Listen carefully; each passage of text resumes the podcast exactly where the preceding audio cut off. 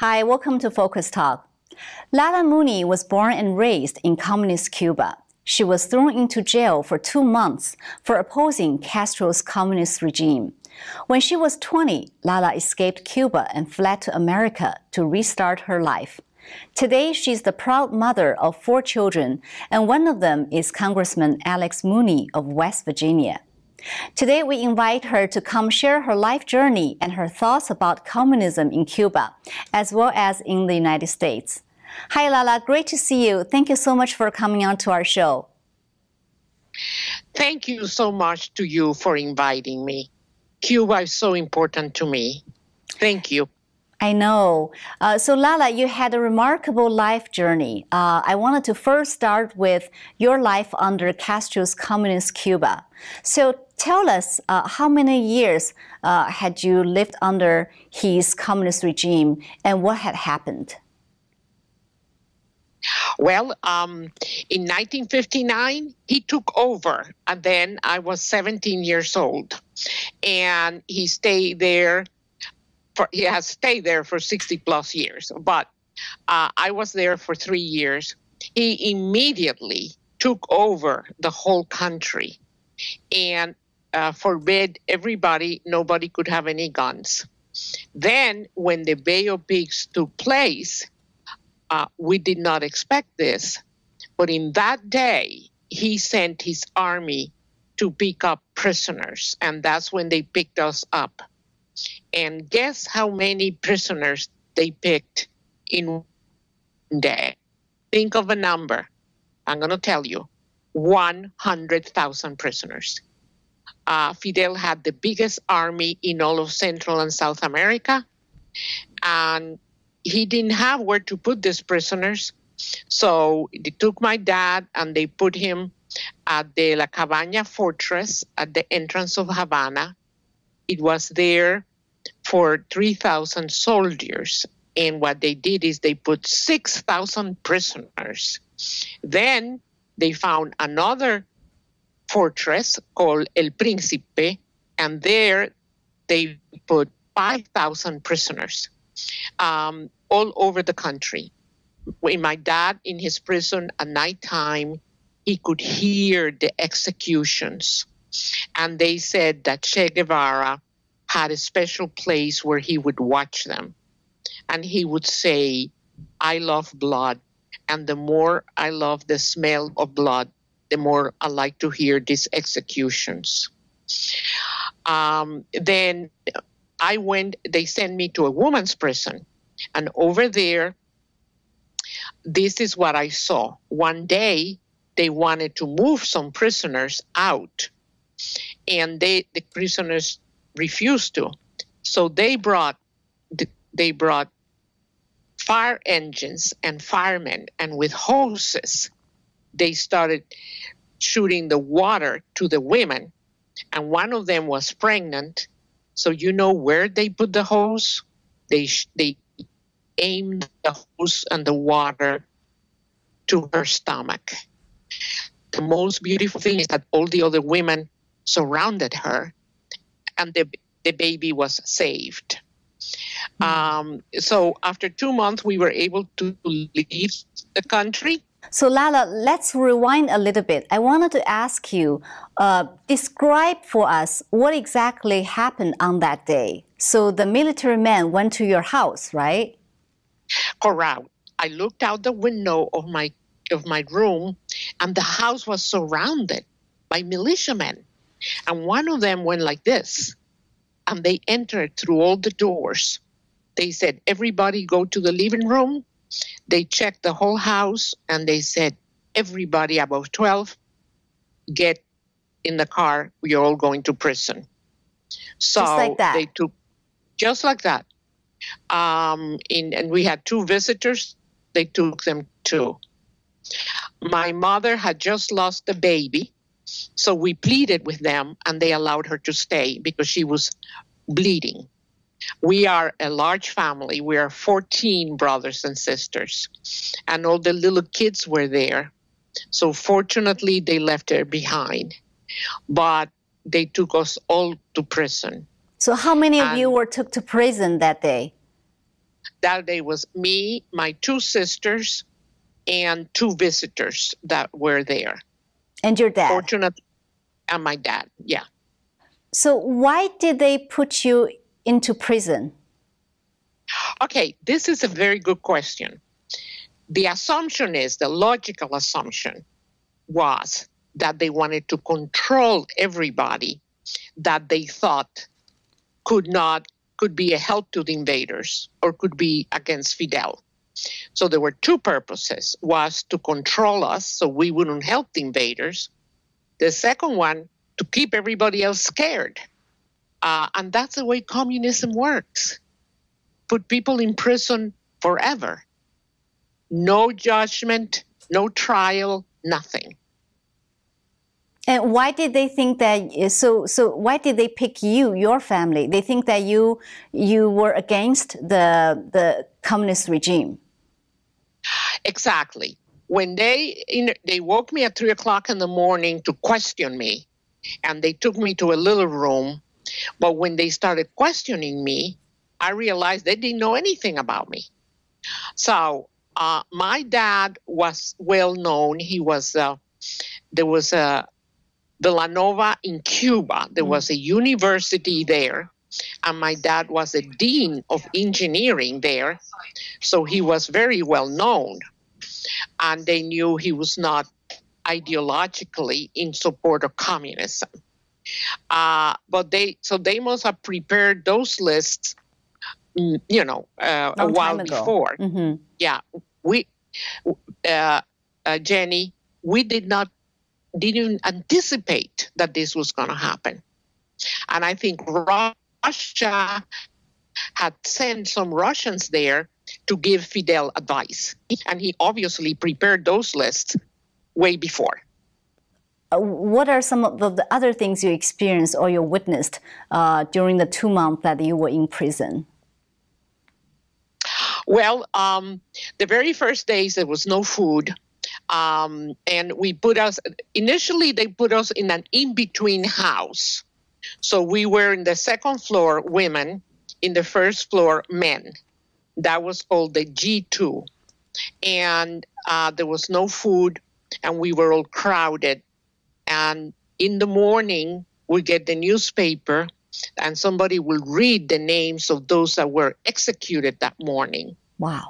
And I I couldn't even say that I knew them because we suspected that there might have been a spy there among the prisoners.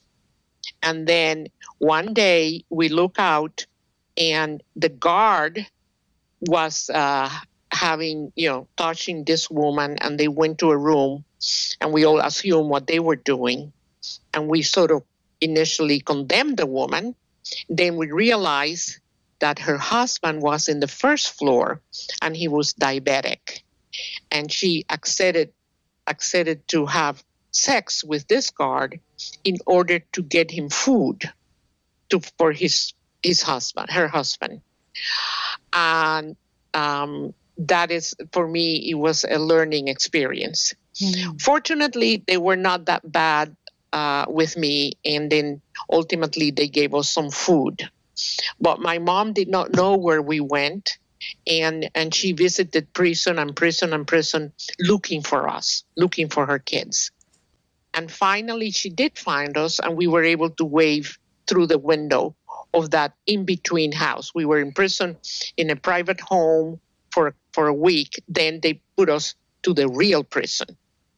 So um, then my mom would go and uh, had to go visit my dad at the prison too. And um, if with me, some of the women in prison would tell me how their children were forced to go to demonstrations supporting Fidel Castro. And their children were instructed to spy on them, to spy on their parents and report their parents. And that's how communism works. They turn the children against you. Uh, and some of the women that were with me, their husbands were executed. So um, it was the way they keep the fear uh, in the whole nation by by persecuting and executing people. So how did you eventually get out of the prison and come to US? Okay. We were lucky. Uh, we were allowed to leave. Uh, we managed to leave. There was a ferry boat, and the owner of the ferry boat sort of maneuvered and allowed people to come. And with the, uh, he was able to get my dad to sneak him in there, and my dad was able to come first. Then all of us came, and we came legally. We had paperwork uh, done ahead of time, so we all came to this to America. And uh, my my brother, uh, who was you know was able to leave a little bit early in the ferry boat, he said the ferry boat passed in front of where my dad was in prison. And he said he felt like he was abandoning his father and abandoning everybody. But he was at that time, he was a seminarian, he was studying to be a priest. And he had sent, asked my dad, he had sent my dad a little note Do I leave? And, and my dad sent a note back saying, Yes, the more of you that leave, the easier it is for me. So we felt like we were abandoning. I felt like I was abandoning my country and abandoning my people. But I didn't know if I stayed, what was going to happen anyhow. So I was able to leave. However, I have an uncle, Ignacio, who died in prison. And I have another uncle who fulfilled eight years of prison. And many of my college friends had long, long prison sentences, and many of them were executed. And that is how communism works. But they have managed to convince the world that Cuba is in good shape. And, and Castro has the longest propaganda system in the world. And you can see people in the United States wearing Che Guevara shirts uh, and talking about the advantages of Cuba. You can hear Bernie Sanders saying that Cuba is fantastic and uh, they fooled the whole world. How did they do their propaganda? How, how, how come the, the pro propaganda uh, influenced so many Americans? Exactly, exactly. That's an excellent question. They have experts.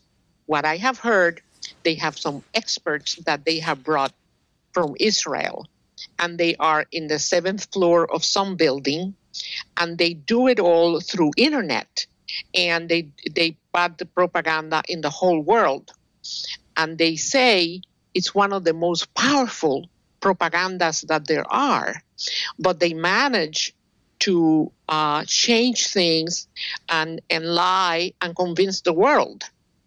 For example, Cuba forces medical doctors to go to other countries. There's Cuban medical doctors in 102 countries. But you know what they do? The doctors are not allowed to bring their wives and they get paid very little. The countries uh, like Brazil and other countries, they pay the Cuban government, and the Cuban government gives the doctors very little and makes money with them. So it's really like slavery. Mm. And yeah, many of them have now managed to to to escape and and get free. Hmm. So, um, so basically, Lala, for you, you've been living under, uh, you've been living in Cuba for 17 years. Then one day Castro took over power, everything changed, and and then your life changed like overnight. So that that was your experience with communism at that time, right? The first time you experienced communism. Correct, correct. And uh, communism started little by little. You know, first they closed all the Catholic schools and and then they started controlling more and more each time. Um, they have on each block they create what's uh, they have a family that's called the uh, revolution, the witnesses of the revolution. So each block has a spy, and this family reports anything they see you do. So uh, later on, when I went back, the minute I visited somebody, uh, shortly after that, the police was there asking who was I and what was I doing. So you have your neighbors in each block spying you, and then in your in the in the schools, they tell your your children to spy on you. So even the parents cannot talk to the children openly; they have to hide things. And since there is no food, uh, they they have a ration card that only covers food for two days. The rest of the month, everybody steals. So they steal from the government because the government owes everything.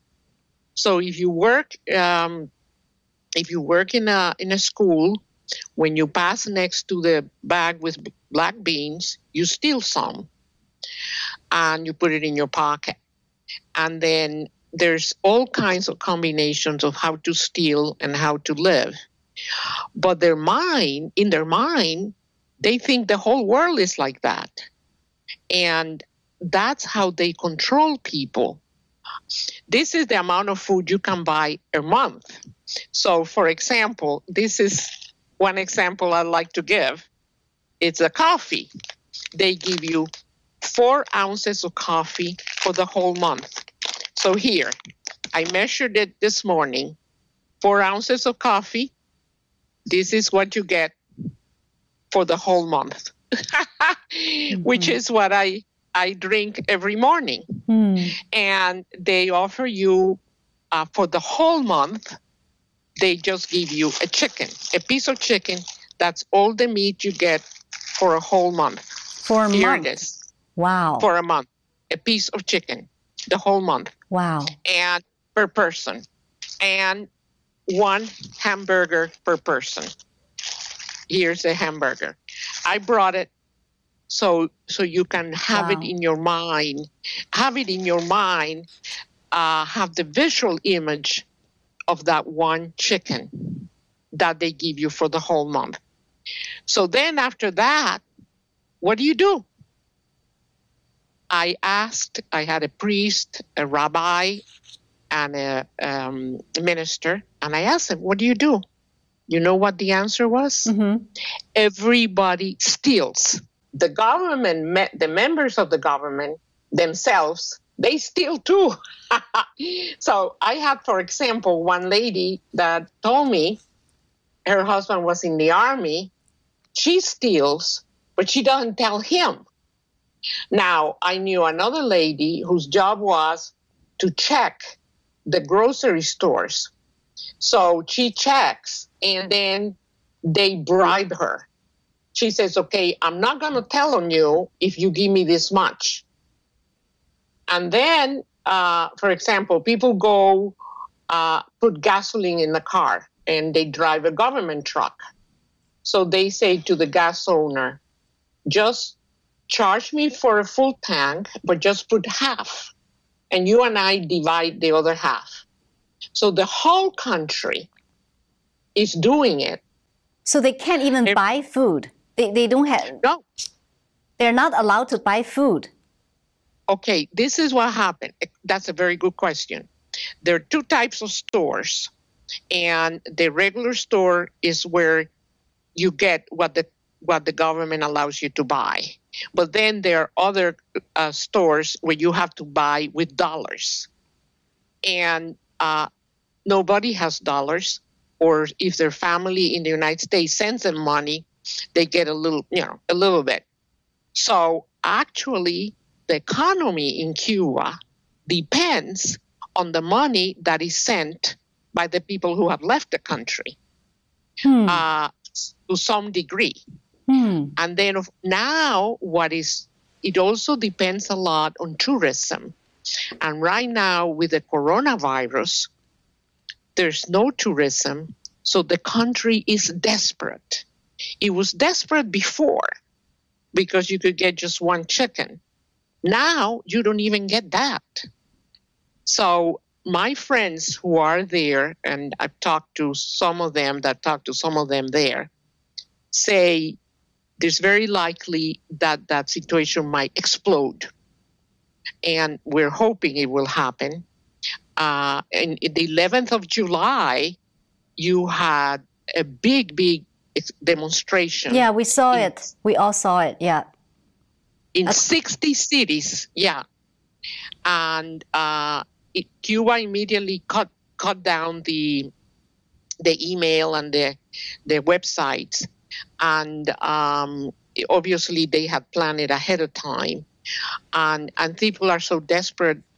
It's not only the coronavirus; it's the hunger, it's the desperation. So it's pretty desperate. But then, Correct. doesn't the government know? Do they do they allow people to steal, or do they punish you when when they capture you steal food? And yes, the government knows, so they wait, and they whenever they want, then they they attack the person, and in the meantime, they have everybody controlled. Um, and the thing is, that people like Sanders and people that go to Cuba don't see that. So they say everybody has a ration card. Here I have a write up from a newspaper called The Economist mm-hmm. in you know 2014 and he says everybody has food. Everybody gets a ration card.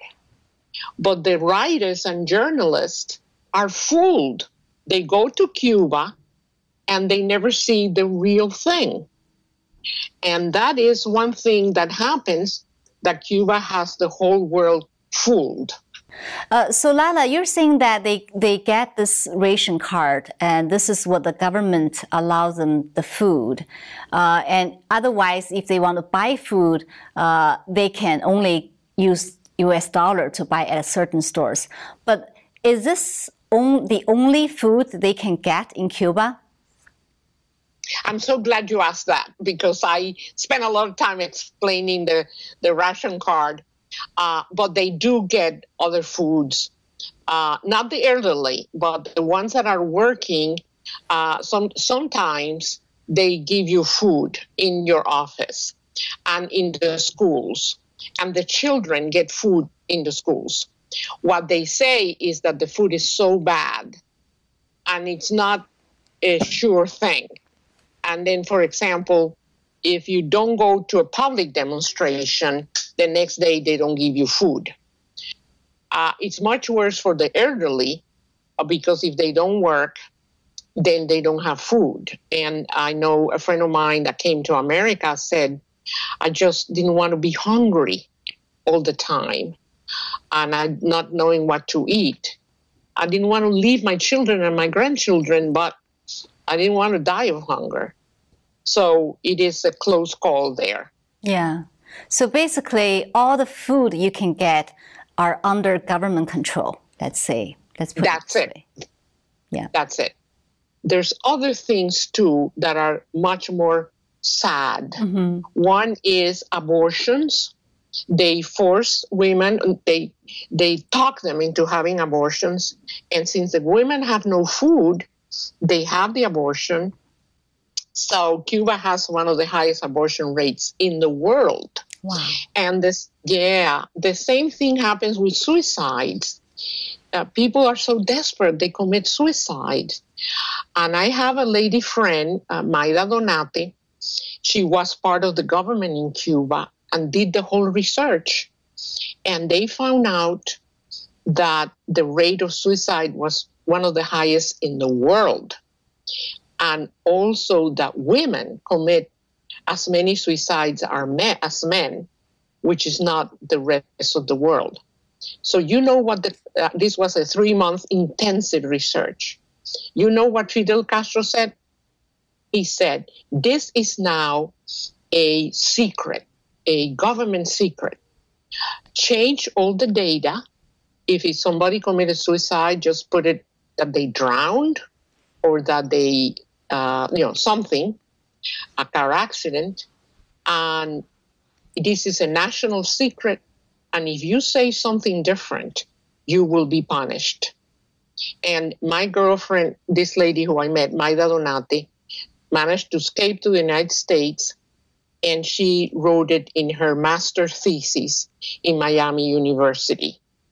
The worst part is people are so hungry that they do anything. So they go do um, prostitution. And Fidel Castro said, We have the best prostitutes in the world because they're teachers, they're engineers, and fathers take their children out to do prostitution so they can eat.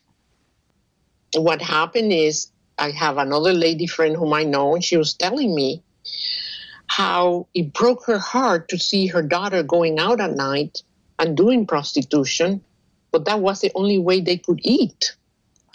So, um, and one, for example, another example, I had a friend, uh, a college student, went to Cuba and they told him this woman came to him and said uh, you see that 15 year old girl over there she's my daughter and you can have it for the night for $25 so he said no i'm not interested.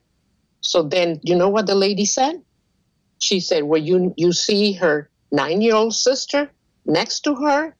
You could have her. So um, people are so desperate that they they they fall apart. And they say and they're so hungry that they say that out of 10 conversations a day 9 are about what are we going to eat today so thank you for listening because people are very desperate wow um, this is so this is the real situation in cuba today as we speak it's still like that Oh yes. Oh yeah. It, well, right now it's desperate. Right now they're saying it's the worst ever because the coronavirus.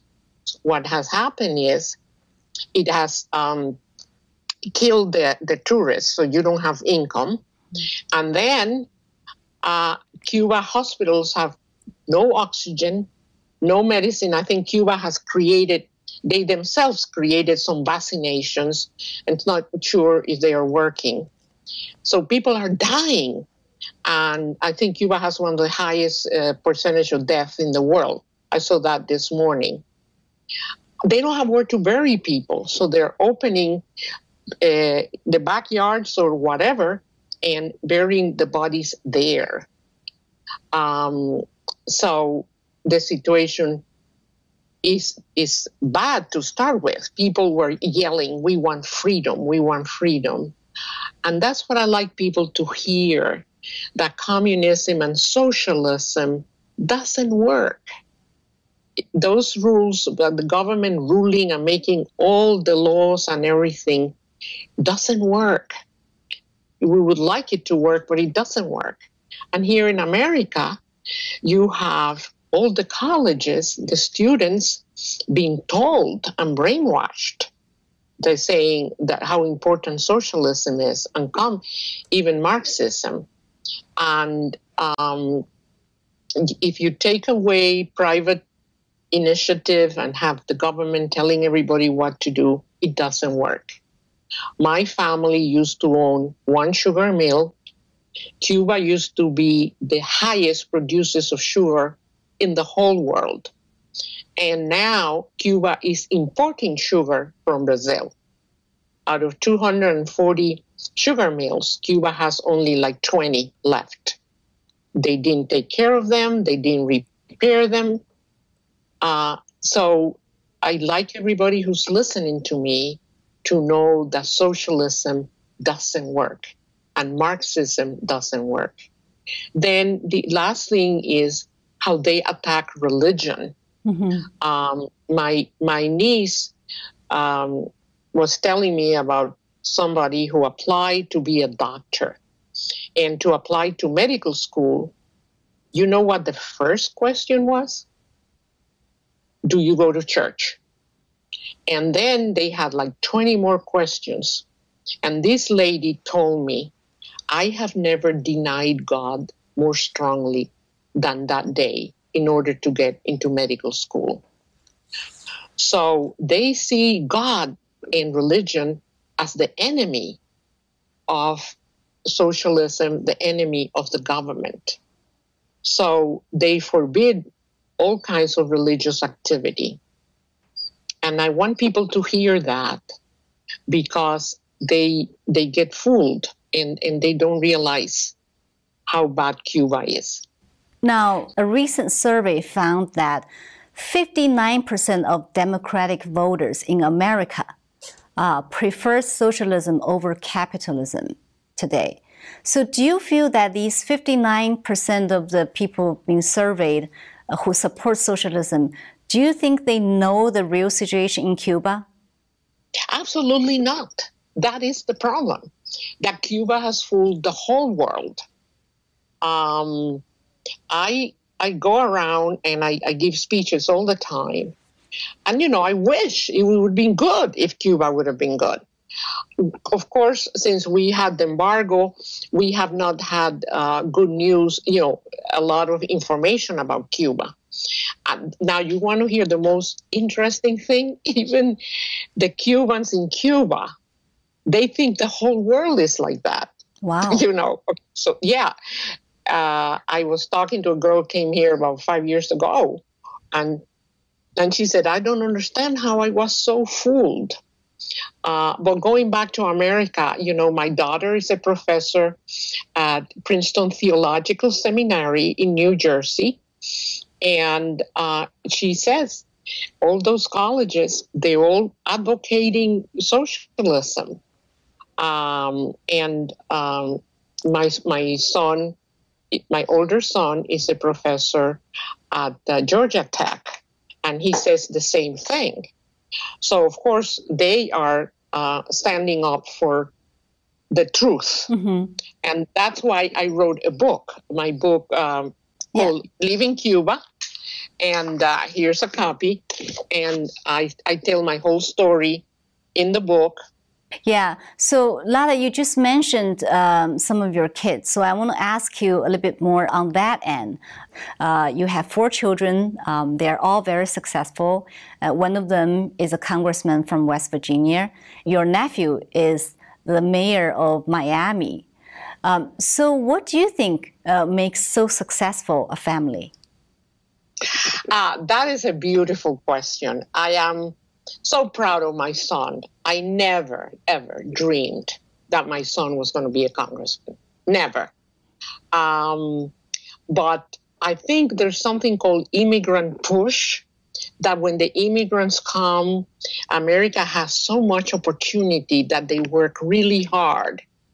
And I'll take a little bit of pride that I help him when he was in high school. He participated in public speaking, and then he went to Dartmouth, where um, it, he also took public speaking and he took uh, principles of politics. Um, so I am so proud of him. I'm so proud of America. Uh, my nephew is the mayor of Miami now, Francis Suarez and uh, he's attracting all kinds of investments to Miami. But even more, his father, uh, who is my brother, um, Xavier, was the first Cuban mayor of a big city. He was the mayor of Miami in 1985.